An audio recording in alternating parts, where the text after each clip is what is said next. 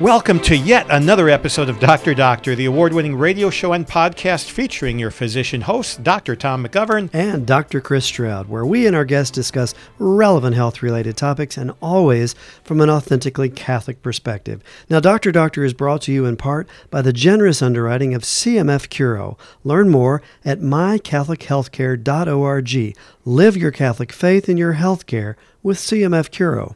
Once again, our episode will now be heard across the EWTN Global Catholic Radio Network. Joining us for the second week in a row will be Carter Snead, a lawyer and director of the De Nicola Center for Ethics and Culture, who is also professor of law at the University of Notre Dame in South Bend, Indiana. Regular listeners will note this is the second part of a two part series in which Carter talks about the key ideas in his book, What It Means to Be Human The Case for the Body in Public Bioethics, published by Harvard University Press. and you can buy it online just about anywhere.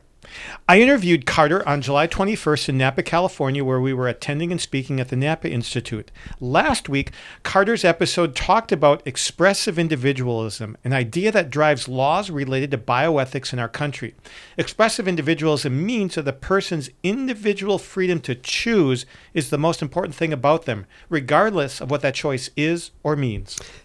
He then went on to explain how we need a view of the human person based on our lived experience, that persons are embodied, so to speak. Now, expressive individualism forgets the body and forgets or ignores that we're vulnerable and dependent. In this episode, Carter will talk about an alternative, an embodied anthropology, a view of human persons that accounts for the fact that we have bodies as well as wills that choose, and how remembering that could go far to align our laws of public bioethics with the way that we as Catholics understand a human person to be. Carter will specifically apply a view of human persons as having bodies. I know that's a crazy idea for some. Uh, and he'll do it in the realm of laws related to abortion, assisted reproductive technologies like IVF, and end of life care. So, Chris, you have a vast experience of women with unwanted pregnancies, and, and those on the other end of things, women who are not able to achieve a greatly desired pregnancy. So, what do you see as harmful with the current state of laws regarding abortion and assisted reproductive technology? Yeah, a great, great question indeed. I mean, I am certainly no bioethicist, and I don't usually use the term expressive individualism or talk about the human person, but I think it really boils down to the definition of person. So it's really relevant to this topic. So think about it. If we were to stop people on the street and do a man in the street interview, generally in any town in America, I should say most towns in America, and we ask the question Is it acceptable to kill a person that you encounter? Just kill a person that you encounter. I think most people in most towns across America would say absolutely not. That's not okay. Most of us believe that it's somehow intrinsically wrong to just kill a person. Now, there are exceptions, say for self defense, for example, but that's not what we're talking about. Many, or at least half of the population in, Mer- in America, would say it's okay for society to kill a person if that person's guilty of some egregious crime. We're talking about the death penalty there. And we could debate the definition of guilty and the definition of egregious, etc. But many of us would say that's okay, but not just killing a person for no reason. But the reality is, most people feel it's somehow wrong to take an innocent life. But that's, there's that word again, person or life. So if we could find, I'm sure we could find exceptions, but most of those, most people feel abortion is acceptable. The people that feel that it's acceptable, um, that the procedure, that it does not kill a human person. That's hard to fathom, but I think we have to recognize that, don't you? I think person is something that we've taken for granted as a society for so long. We're kind of shocked that we actually need to bring it out in the open and discuss what a person is. Uh, I love uh, one of uh, Peter Kreeft, one of my favorite authors, saying that if wombs had windows, there would be less abortion. But, you know, I, I think we know as a society from our experience that if we can convince ourselves that an entity in front of us is not a human person, then we're capable of really unlimited acts of abject indifference and violence against that entity. We don't have to look really very far. Think about war in general. Think about Nazi concentration camps or the massacres at Darfur, for example. It's all about that definition of a human person. Because the entity, if the entity in front of us is readily identified as a person, most of us would balk at treating that entity with anything less than human respect. Now, I bet a lot of our listeners are too young, but do you remember Hurricane Katrina way back in 2005? I do, Chris. Yeah, all over cable news networks because that's what we called them then. Um, there were bodies of dead Americans stacked along the streets in New Orleans. And what was left of civilization there, it decompensated because I believe we, we fundamentally feel the need to protect a human person even in death. And having corpses stacked up in the street caused society to break apart. We fundamentally expect some certain level of dignity to be afforded to a human person, even or particularly in death. Uh, funerals, I would argue, are respectful uh, events, and they're showing respect to the dead. So, laws affecting and addressing abortion or euthanasia or artificial uh, reproductive technologies, frozen embryos, all of those things need to respect the human person.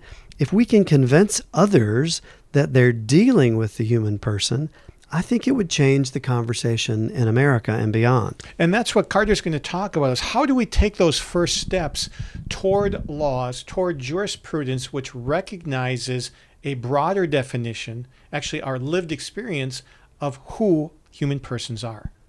And this topic matters, listeners, so it may sound philosophical or academic or heady and such, but listen to our guest. He's remarkable. This is the essence of much of the evil in society today a disrespect or a disregard for the human person. If we can get this right, we can do so much more right in the process.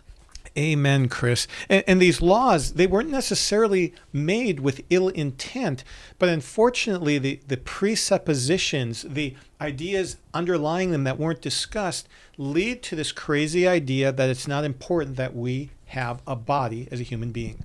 Well, we better leave it there. And before we go to our break, let's pose this week's medical trivia question. Well, this one is based on how well you were listening last week, because the answer is in last week's episode. Ooh. In that episode, Carter talked about some poorly done human research studies, poorly done in that they did not respect the human dignity of the research subjects. One of these was the notorious Tuskegee study in Macon County, Alabama, which was supposed to study the natural history of a certain disease for six months, but it was extended for 40 years, from 1932 to 1972. 600 African American men were followed with what disease to observe its natural course without treatment, even though in the 1940s a curative treatment was available. What was this disease that was studied in the Tuskegee study in Macon County, Alabama. You'll have to hang on till the end of the show for the answer, but we'll be back with more Carter Snead here on Dr. Doctor after the break. We're back with round two of Carter Snead and what it means to be human, the case for the body and public bioethics.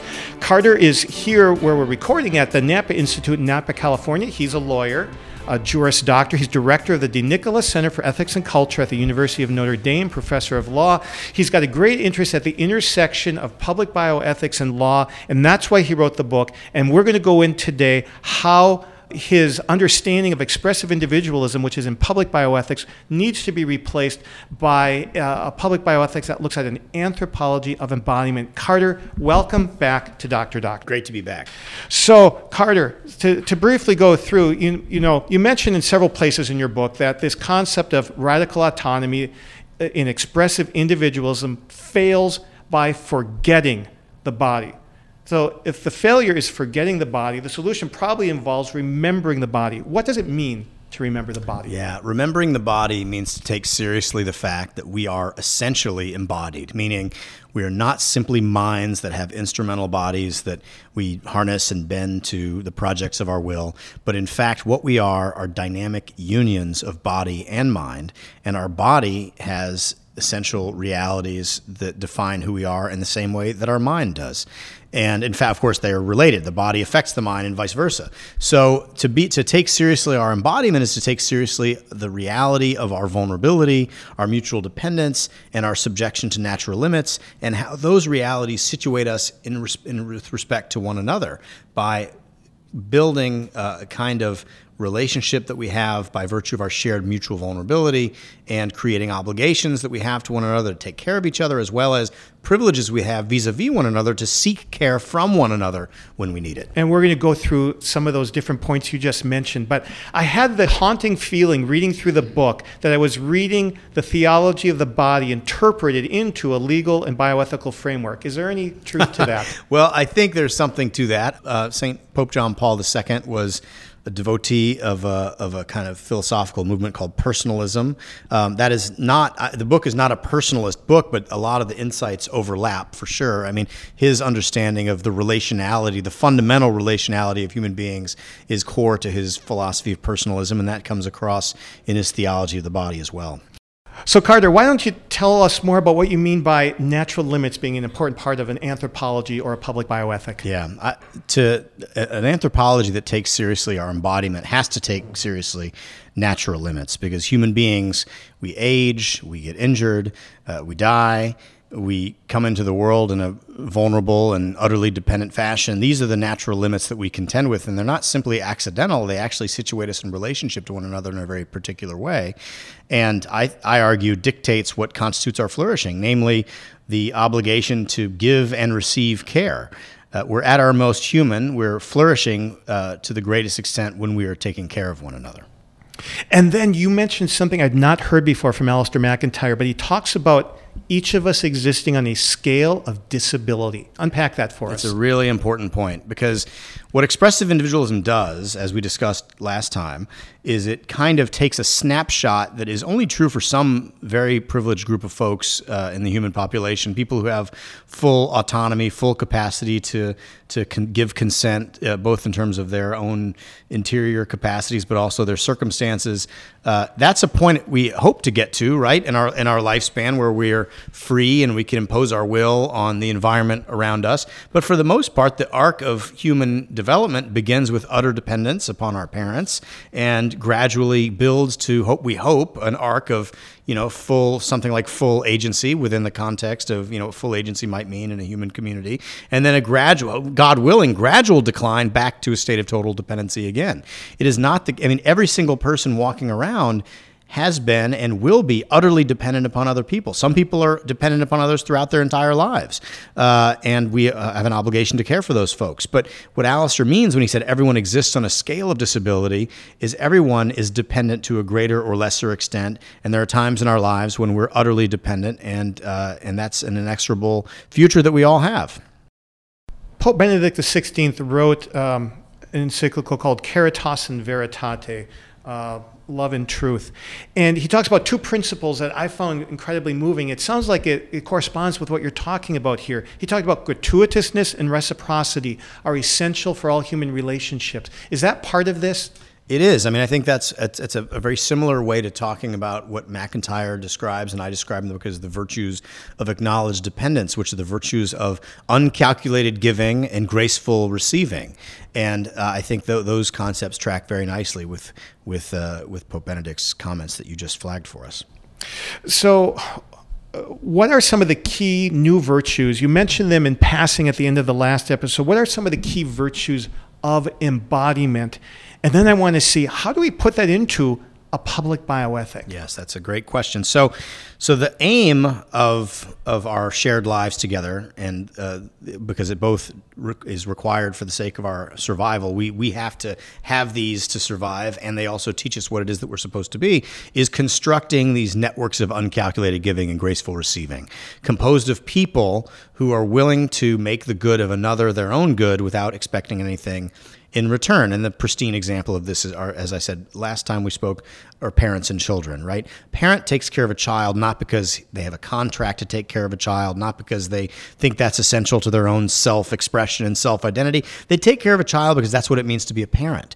A parent, uh, a, a child doesn't have to earn the right to be cared for by his or her parents. And a parent doesn't simply choose as an option of a menu of multiple options to care for his or her child. Now, there are different ways to care for a child, obviously. And if we're talking about beginning of life issues, which I imagine we'll be talking about in a moment, making an adoption plan for a child is a is a beautiful way to care for one's child. It's a brave and beautiful way to care for one's child. But we can you know put that to the side. But I like to mention that because adoption is so essential to who we are, both as Christians and as Catholics, and it's such an essential part, as Saint John Paul himself acknowledged in many, many different uh, uh, lectures and speeches and essays that he wrote on the beauty of adoption as a form of, uh, of building a family. Um, but my point is that what we're human flourishing is defined by in my book um, by constructing and participating in these networks of uncalculated giving and graceful receiving. Human beings require them, again, for their survival. They require them to learn the thing that they're supposed to be, which is the, the kind of person who can make the good of another his or her own good. Is there any law in any area, whether it's in bioethics or not, that supports a network of uncalculated giving?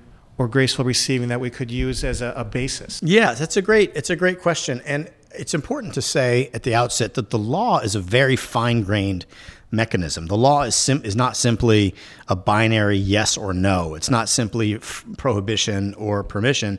It, it, it is a broad spectrum of possibilities, of course, including at the most restrictive end, prohibition, criminal prohibition being the most restrictive, and then at the opposite end, positive inducement by the law, namely through something like federal funding, for example, the subsidizing of behavior to induce certain kinds of constructive behaviors. But between those two points, there's a massive, fine grained array of possibilities, including uh, making space for private ordering, right? Allowing private individuals and, and, and families and churches and nonprofits to construct these networks of giving and receiving that I'm talking about. And of course, you know, one that comes to mind is the Sisters of Life in, in New York uh, and the laws that facilitate the Sisters of Life uh, practicing their vocations, taking care of women and families in crisis, uh, the laws that uh, protect their religious freedom, the laws that uh, that that allow people to deduct their donations to the Sisters. I mean, it's a, it's a dramatic apparatus of law that cre- that allows for that kind of pr- private ordering to take place. But the law can be more direct in its in its private ordering, and there's there's a law in Louisiana, and I don't know if it's even enforced, but at least, but if it is enforced, it's a good one. It says it defines the human being from the moment of conception as a juridical person and requires obligations of care to be extended to children who are conceived by IVF, for example, from the moment that they're conceived in vitro. And they carve out, as they have to by virtue of the Supreme Court's unjust jurisprudence, exceptions for abortion. But they once you conceive a human being, that, that's a human being with juridical privileges and protections. Again, I don't know if the state of Louisiana enforces this, but it's a very beautiful hortatory law. Uh, whether or not it's enforced, there are other countries around the world that have laws like this in place or that r- regulate assisted reproductive technologies. But uh, but those are two two examples. But I but the more important point is the law can do a lot to facilitate a lot of different forms of human behavior, whether it's just private order and getting out of the way and letting people take care of each other, or when there's no one who's taking care of the vulnerable to actually step in and take care of them directly. So, maybe an example of this would be the recent Supreme Court decision allowing Catholic Charities in Philadelphia to still adopt children into the families they think they would do best in. That's exactly right. Allowing institutions like my own institution, the University of Notre Dame, to to both serve our constituents, our students, our you know faculty, our community in a way that is integrated and allows us to manifest the deepest truths that we affirm and care about. Well, let's spend about 10 minutes on each of those three areas you cover in your book where we could use a, a, a bioethic related to an anthropology of embodiment. First, abortion. How do we see expressive individualization in the individualism in the legal cases you go through? You know, Roe v. Wade, Planned Parenthood versus Casey, Stenberg versus Carhart, et cetera. Yeah. So, uh, as your listeners probably already know, abortion law in the United States is entirely a creature of Supreme Court jurisprudence. It was invented, the so called right to abortion was invented from whole cloth in 1973 by the U.S. Supreme Court in Roe v. Wade under the highly dubious false proposition that the due process clause of the 14th Amendment, which guarantees uh, that the government will not deprive anyone of life, liberty, or property without first, or perhaps shortly thereafter, providing them with due process. Uh, the court read into that prescription uh, which was adopted in 1868 when abortion was illegal everywhere in the United States.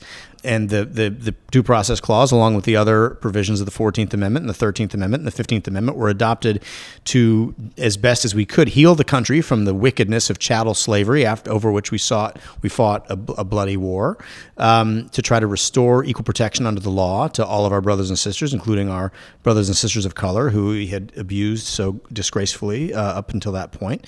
Um, and the court read into that very beautiful and positive language a right to kill an unborn child and undid every law in the country.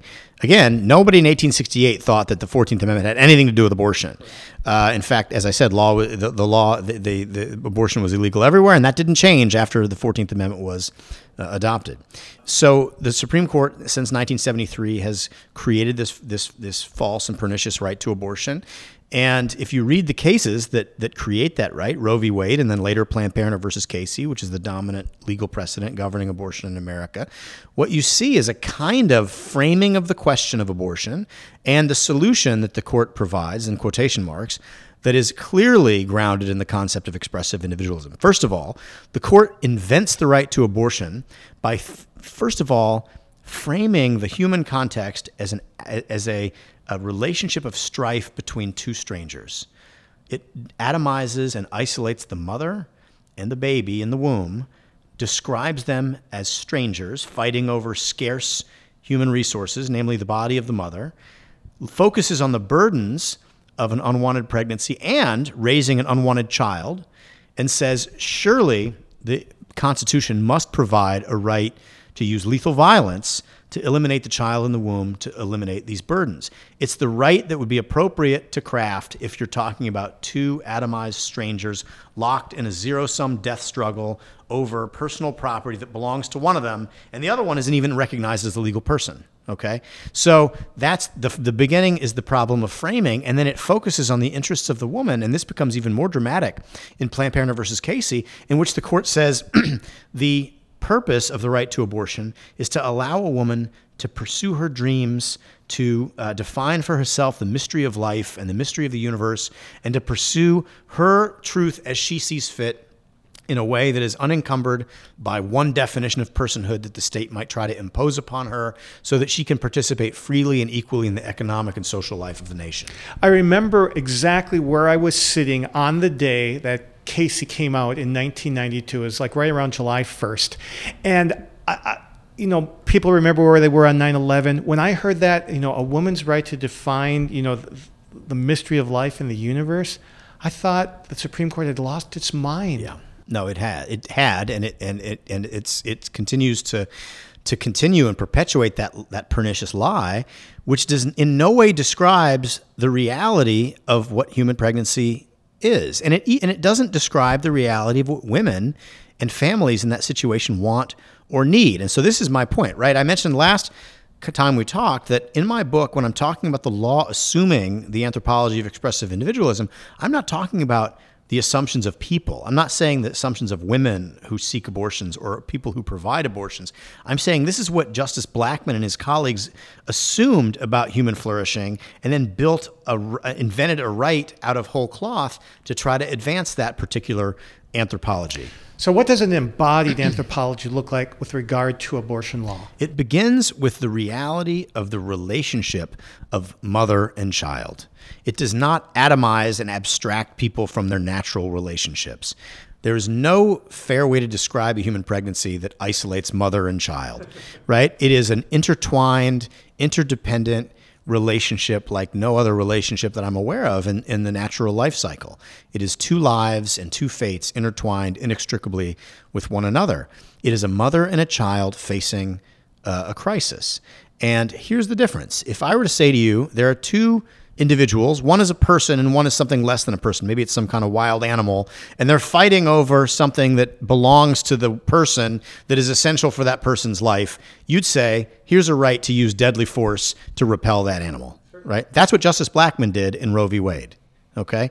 If I were to say to you, there's a mother and a child in a crisis situation that need our help, you and I would drop everything we're doing. All decent people would drop everything they're doing and they would rush to their aid and try to provide a solution for them that was that served everyone's interests. Yes. And it did not allow or authorize the use of lethal violence of a parent against her own child.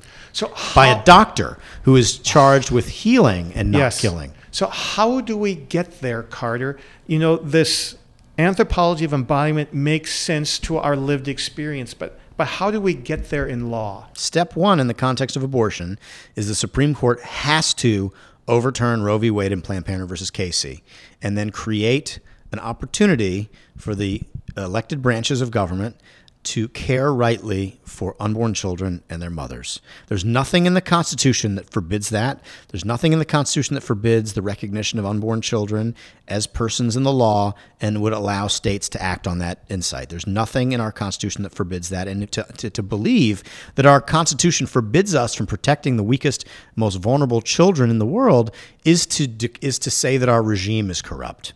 It's that serious. I'm not trying to be crazy or radical. I'm saying for the Supreme Court to say our founding document, the document that creates our government, forbids us from protecting the weakest and most vulnerable among us is absurd on its face and has to be rejected. And the good news, as your listeners probably know, the Supreme Court has granted certiorari in a case called Dobbs that is that presents the question very clearly and squarely as to whether or not a modest law, a 15 week ban on abortion in the state of Mississippi, is is constitutional under Planned Parenthood versus Casey. And I'm here to tell you, it's not. Planned Parenthood versus Casey explicitly says you may not unduly burden a woman's right to abortion prior to viability. This law is a categorical ban on abortion prior to viability. The Supreme Court has two choices. It can continue this unjust and inhumane and absurd line of jurisprudence, or they can overturn all of it and allow Mississippi the freedom to do to enact this very modest restriction. There's no middle position. And I'm I believe that that's what we're going to see approximately one year from now. That would be tremendous. Give it back to the states, and then you can start having dialogue about it again. Like every other country in the world. Every country in the world that I'm familiar with, and certainly in, in Europe and in Latin America and all over the world, have been allowed to govern themselves on this question of abortion. They have not had that freedom usurped by their court of last resort, and their politics is healthier than our politics. Anybody who's ever watched one minute of a Supreme Court confirmation hearing would have to wonder what is going on in this country, yes. or even thinking about presidential politics and the options that we have and the choices we have to make, uh, or even at the Senate level what, what is going on in American politics can be laid at the feet of Roe v. Wade, in my opinion.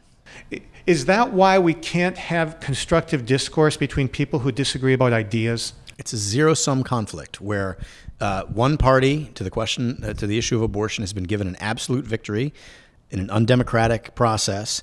And the other party, basically, all, all we can do as pro lifers is nibble at the edges and you know impose laws like informed consent or waiting periods or or parental involvement, or maybe we can ban one especially grisly form of abortion, partial birth abortion.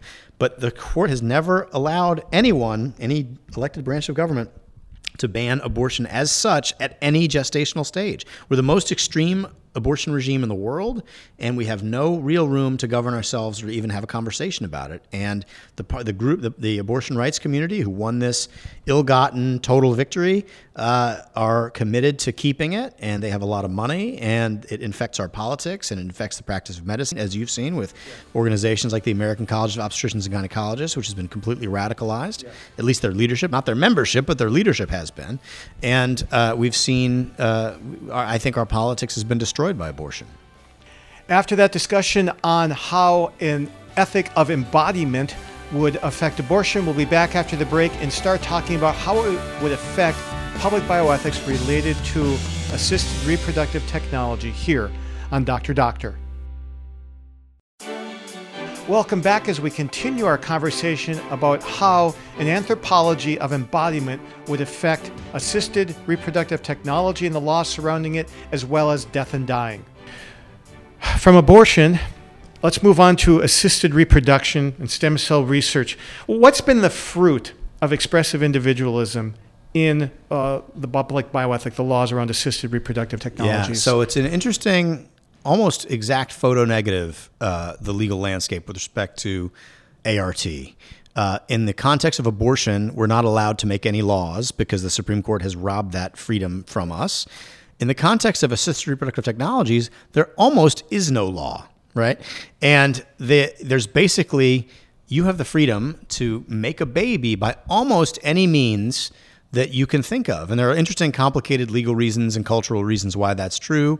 Uh, the practice of medicine is correctly, largely left to licensure and certification at the front end of the process, and then sort of governed by medical malpractice and the and the and the regulatory authority of of medical boards and, and professional societies and accrediting agencies.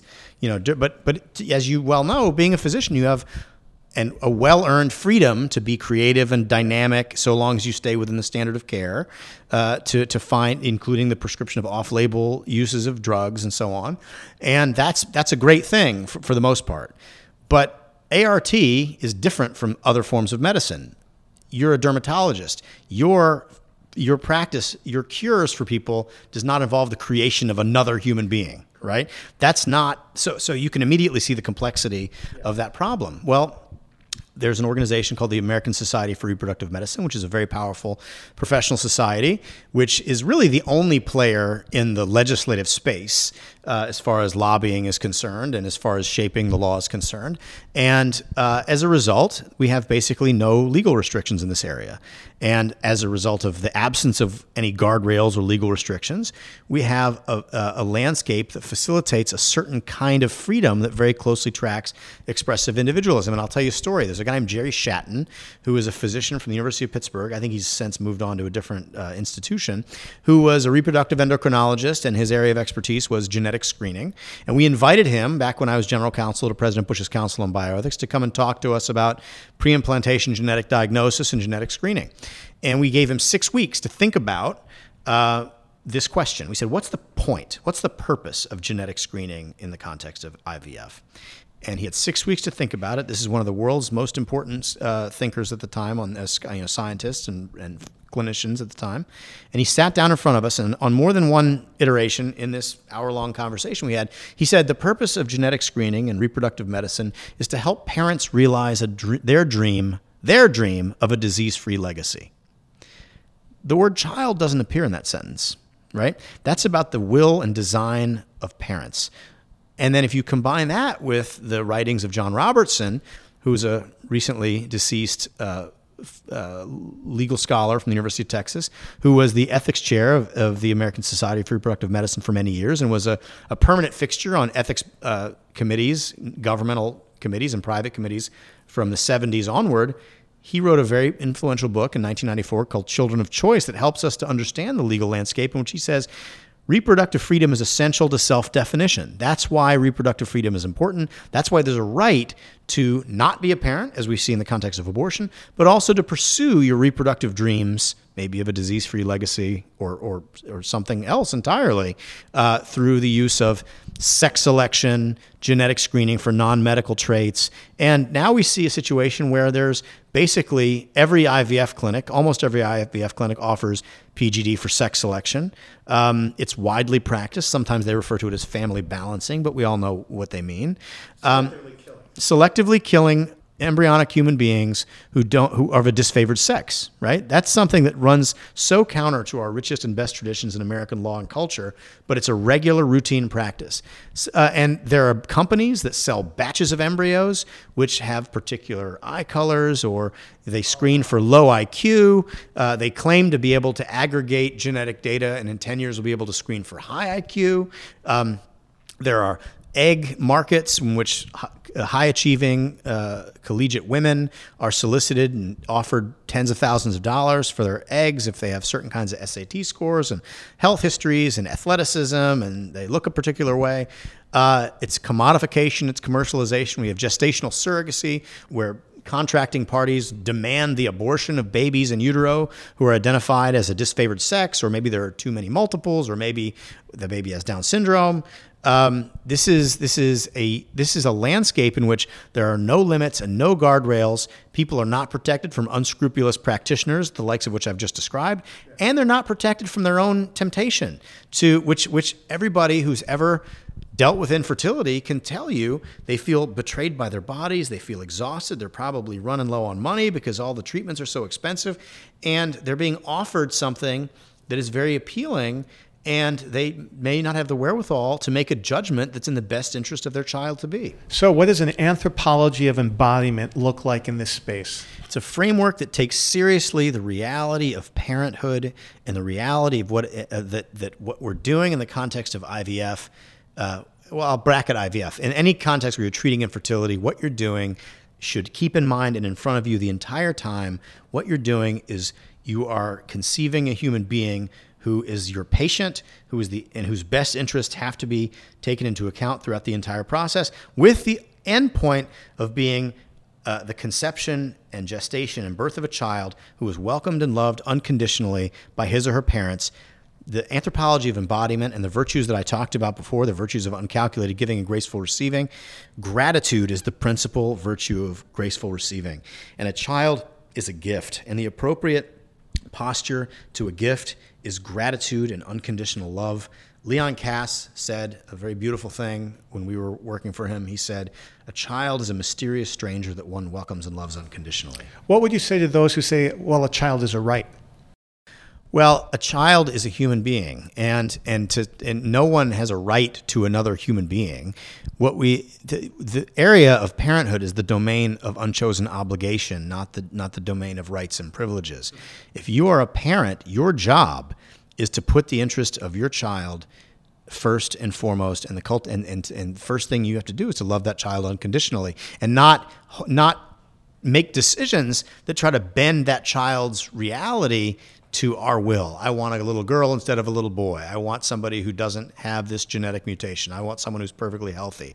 I want someone who has blue eyes. I want someone who's got a high IQ. That's not what a parent is. That's not parenthood. That's the antithesis of parenthood.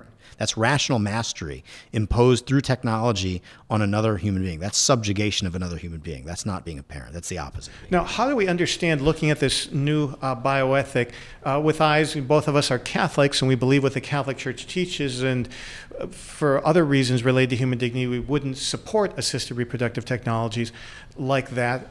But yet, we have a law that's already very messy. Yeah. Well, I think the first thing we want to do, first of all, we want to be very courageous and confident in our witness, and we should not be shy about about telling people that we're Catholic and that what that means is intelligible and understandable to those of any faith or no faith, and to and we even you know we don't you don't have to accept uh, information that emerges from revelation to understand why we have the views that we do on assisted reproductive technologies, right? It has to do with what it means to be a parent. It has to do with rational ma- rejecting rational mastery, embracing unchosen obligations, embracing the unbidden, and uh, you know tolerating imperfection, welcoming and loving another human being unconditionally. Those are goods and values that people can appreciate and embrace no matter what religion they are, one would hope. What would be the first practical, concrete legal step that could be taken in this particular area?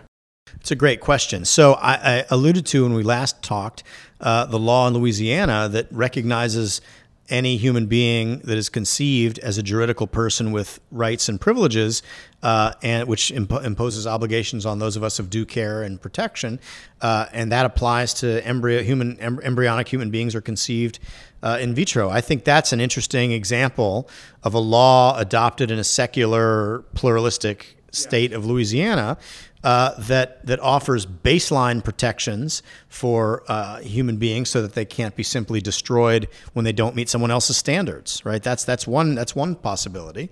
But there are other possibilities as well. It seems to me, like as I said, the, the law has a lot of fine grained options available to it. One could construct, you know, a tort regime. One could construct positive. And the good news about ART, assisted reproduction, is that we can do whatever we want in this space. There's no Roe v. Wade that prevents us from having a conversation. So the step one is to have a conversation and to say, you know what, uh, any any any time we're trying to grapple with the human tragedy of infertility we should think about what that means. We should think about how we should be compassionate and loving and supportive to those who are suffering from infertility but also to understand that that our you know the practice of medicine is is is about healing, and what we should first do is to try to figure out what the pathologies are involved that are preventing the person from being fertile, right? I mean, they're actually, and here again, the Catholic Church is ahead of the curve. We have the Pope Paul VI Institute in Omaha, Nebraska, Thomas Hilgers and others who are committed to treating you know reproductive pathologies to see you know um, and this is another example of you know the subjectivity and the definition of health and if i'm a 75 year old woman who wants to get pregnant that doesn't mean i'm unhealthy or infertile just that's just appropriate to that age cohort right so but in any event the point is is that we have to be very mindful of the of the embodied relational reality of parenthood and children. And once you once you have an embryo conceived, uh, in a dish, you have a living human being who already is embedded in a relationship of parenthood to somebody, right? And and so that ha- that should inform how we think about this issue. And um, and here's the the most general proposition that we should apply to any of our uh, areas that we're talking about abortion, assisted reproduction, anything. How well does our law build up and support and sustain networks of uncalculated giving and graceful receiving that provide for the needs and protection of every human being? That's the measuring stick, right? So any practice that is irreconcilable with that good, the law should uh, should not tolerate, right? And so and so working that out is hard, right? And in the book, I don't provide any concrete prescriptions or model statutes or anything like that. Um, rather, the the purposes and high principle and say what the law should do in all of these areas is construct, support, sustain networks of uncalculated giving and graceful receiving that are mindful of our uh, of our um, embodiment and our relationality to one another and encourage induce support the virtues of uncalculated giving and graceful receiving and if the law does that, then we know we're on the right track. And if the law doesn't do that, or the absence of law doesn't do that, then we're on the wrong track and we should rethink it. And this is different from utilitarianism, which talks about the greatest good for the greatest number. We want to give every single person the opportunity to flourish. This is a That's big the common good. That's the difference between the greatest good for the greatest number. Exactly. Exactly. Well, the, the final area to look at is uh, end of life, death and dying. How has expressive individualism reared its ugly head here? So, what you see, and there are two areas that I take up in the book, one of which is the law concerning end of life decision making for people who no longer have the capacity to make choices for themselves uh, discontinuing life-sustaining measures or to or to forego life-sustaining measures. And then I also talk about the area of assisted suicide. And the biggest problem with the law in this area is, as in abortion and assisted reproduction, is it falsely assumes what a person is is a disembodied will whose flourishing is to pursue his own authentic truth and to construct his life plans and pursue them without limitation, right? And you're a physician, you know this better than I do. When a person is sick, last thing they want to do is impose their unencumbered will. what they want is you to help them. Oh, big time. Help me Yes. is what they're asking. They're not asking for the freedom of the unencumbered self. And No. and if a person is suffering from dementia or if a person is is is is cognitively impaired in some way that they're not able to participate in their own decision making, it is a category mistake to try to say what our job should be to help this person express their autonomy and, and, and, and to follow their autonomy when they're not capable of exercising autonomy, right? What a person who is in that position needs is someone who loves them or who is committed to their care to take care of them in light of their best interests. And so laws that simply privilege remote control decision making by the reduction of our preferences to a living will or an advanced directive alone, I'm not saying those aren't important things, they are important things, but to rely on them solely, as the law seems to want to do, is a kind of uh, corruption and misunderstanding of what people who no longer can make decisions for themselves need. What you and this is why the President's Council on Bioethics argued for the wider use of durable power of attorney, informed by you know memorialized preferences. But really, at the end of the day, your job is to take care of the patient the individual now is, in light of what their needs are, and to love them and act in their best interest. And nothing could be further from that than the practice of assisted suicide. It's we know that people who have suicidal ideation are overwhelmingly suffering from treatable depression. We know that people who are suffering from uh, who seek assisted suicide are are um, themselves feel like burdens to others. They fear losing their autonomy. That's why they want to end their own lives. They're not getting good pain management in the jurisdictions that have legalized assisted suicide. Palliative care and pain management scores are very low compared to those states where assisted suicide is not legalized. And not to mention the fact that in those jurisdictions where assisted suicide is legalized, we now have a downstream population of the disabled, the elderly, and even racial minorities who are already at risk through injustices in the healthcare system, who now are at risk to have fraud, abuse, duress, and mistake in the context of assisted suicide. And uh, I've heard from my friends who deal with patients at the end of life that there's always a deficit of love around those who want to employ physician assisted suicide. That if there was love, if there was that caring around them, that uh, unbidden obligation to care, they wouldn't want to remove themselves as a, a, quote burden. Carter, what hopes do you have that parts of this project uh, will see some fruition in your lifetime? Well, I'm an optimist by nature, and I think that when the uh, when when we are allowed to reason together and to talk to, to each other uh, about these things, uh, as we're we haven't been allowed to for almost 50 years by the Supreme Court in the context of abortion, while we, something that we just simply haven't taken up the way we should have in the context of ART, and hopefully we'll be able to continue our conversations about end of life decision making. We will we will realize if we take stock on who we are, what we owe to each other, what the appropriate mechanisms that the law should favor are. And I'll say this also I think, you know, the book is a, a set of arguments, right? Uh, informed by data and legal precedents and so on. And I think that's important. And I don't want to undercut the value of my own work. But the most important thing we can do to transform hearts and minds is to care for each other in an unconditional way. That's what changes hearts and minds. Radical witness, loving each other, caring for each other, especially people that we may not like, especially people that are inconvenient, people that make us uncomfortable, people that we we, we don't feel uh, you know natural attachments to. Caring for people the way Mother Teresa cared for people in the slums of Calcutta.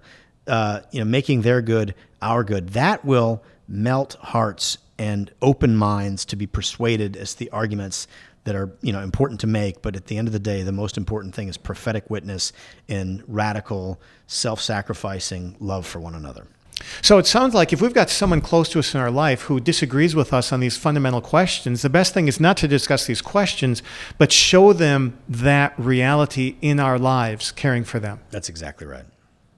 Carter, how can people get a hold of your book? So, my book is called What It Means to Be Human the case for the body and public bioethics, published by Harvard University Press. Uh, you can just Google it and you can buy it in Amazon. If there are no copies available on Amazon, you can go directly to Harvard University Press's website and buy directly from them. Um, and uh, and please, by all means, check it out. It's uh, I hope I hope folks enjoy it and they get something out of it. Any final words for our listeners? No, I just think that we, again, I've said it several times now, but I think it's worth saying it even one more time that we are at our most human when we are taking care of one another. And so I urge people not just to take care of themselves, which I hope they'll do, but also to take care of each other. Thanks be to God. Thank you, Carter Snead, for being with us on Dr. Doctor. Thank you so much, Tom. Well, welcome back to Dr. Doctor, and welcome to the answer to this week's medical trivial question. So, what was the disease that was being studied in the Tuskegee study, in which 600 African American men were left untreated, even though they could have been treated and cured. That disease was syphilis. And for the bonus, what was the treatment that was available back then, Chris? We still use it today. It's amazing. Penicillin. Yeah, it's amazing that syphilis has not become resistant. Yeah, it is remarkable. Um, and whenever you hear natural course or natural history, that's exactly what it means. What happens to someone that has a disease if you don't treat it? What's its natural right. end? Uh, and those were horrible, horrible, immoral experiments that were done. So it was correct that laws were made to prevent something like that happening again. Sadly, the laws made assume that people are are based on who the, what they choose instead of who they are as bodies and souls. And in defense of those who conducted the studies, I don't think, and I, Carter referenced this, I don't think they were animals. Um, it, it, wasn't sort of the Nazi doctors and some of the horrific things that they did. They had convinced themselves that these they weren't harming these subjects, uh, but in reality, they were. They, they were. They were horrifically harming them, but they weren't necessarily monsters doing it. And that's just it. Sometimes the devil makes evil present in people that look very presentable and acceptable because we tend to miss it more. Anyway, the top three takeaways from this episode, Chris. Yeah, another great episode, and thank you so much, uh, Carter Snead, for joining us. I think the first one is, um, and he spoke about this, that, that the current laws define the mother baby relationship, something that all of us hold so important and sacred, as though they were two totally separate entities, it's sometimes almost antagonistic to one another. Um, and, and nothing could be further from the truth, biologically or morally. This needs to be uh, repaired. It's a parent child relationship, it's not a, a zero sum game relationship, uh, and that needs to be addressed. Amen. Number two. Yeah, recognize that the unborn is a human person. Wow. That doesn't sound that complicated. Even embryonic. Uh, absolutely. And then we need to act accordingly and appropriately. As you say, even as embryos. We can't discard human people. That means we can't discard human embryos, even if they're frozen in a lab. And Carter gave an example of a state that's done that. Ah, Louisiana, that's right. Right. It, for embryonic human beings are juridical persons. I had to get the word in there, sorry. and lastly, uh, the only, cri- I love this, the only criterion for belonging to the community of persons is to actually be a human being. Uh, that's not based on our cognitive ability. It's not based on our physical ability. It's certainly not based on our ability to make choices and decisions, but it's based on the fact that we are, in fact, a human being. That makes us a full fledged member of the community of persons. What I love about Carter's book, which I did read before the interview, is that while there are some ideas that might sound really philosophical and far away. It's a really simple idea. Remember that we are made of body and soul as a human being and have laws that fit that accordingly. You know, whenever you're talking with someone with a different view than you, I always like the little exercise to say, let's take your hypothesis to its natural end. Yes. And let's take yes. mine and let's see which natural end we like the most. You know, if Carter Snead were in charge of the world, um, he's not. I, I, and I gather he wouldn't like to be. Probably. But if we, if we carried this idea of the respect for the human person and the laws made accordingly to its natural end, I think our world would be a much better place. Amen. And on that note, we'll thank you again for listening to another episode of Doctor Doctor, the award winning official radio program and podcast of the Catholic Medical Association. Please share the good news of our show with a friend and invite them to listen on their favorite podcast app. And be sure to rate and review our show. It helps other listeners find us. You can find this and all of our episodes on our website, drdoctor.org. And be sure to tune in next week for your appointment with Dr. Doctor. This is Dr. Tom McGovern. And this is Dr. Chris Stroud. We're signing off until your next dose of Dr. Doctor. Dr. Doctor is the official radio program of the Catholic Medical Association, whose members are dedicated to upholding the principles of the Catholic faith in the science and practice of medicine. The views expressed on Dr. Doctor do not necessarily represent those of your co host or the Catholic Medical Association. Have a question for our doctors or a topic you'd like to hear about? Call or text your questions to the Holy Cross College text line at 260 436 9598 or fill out the form at drdoctor.org. Tune in for new episodes every Friday and find all our past episodes at drdoctor.org. This show is a production of the Spoke Street Media Podcast Network. For more great podcasts, visit spokestreet.com.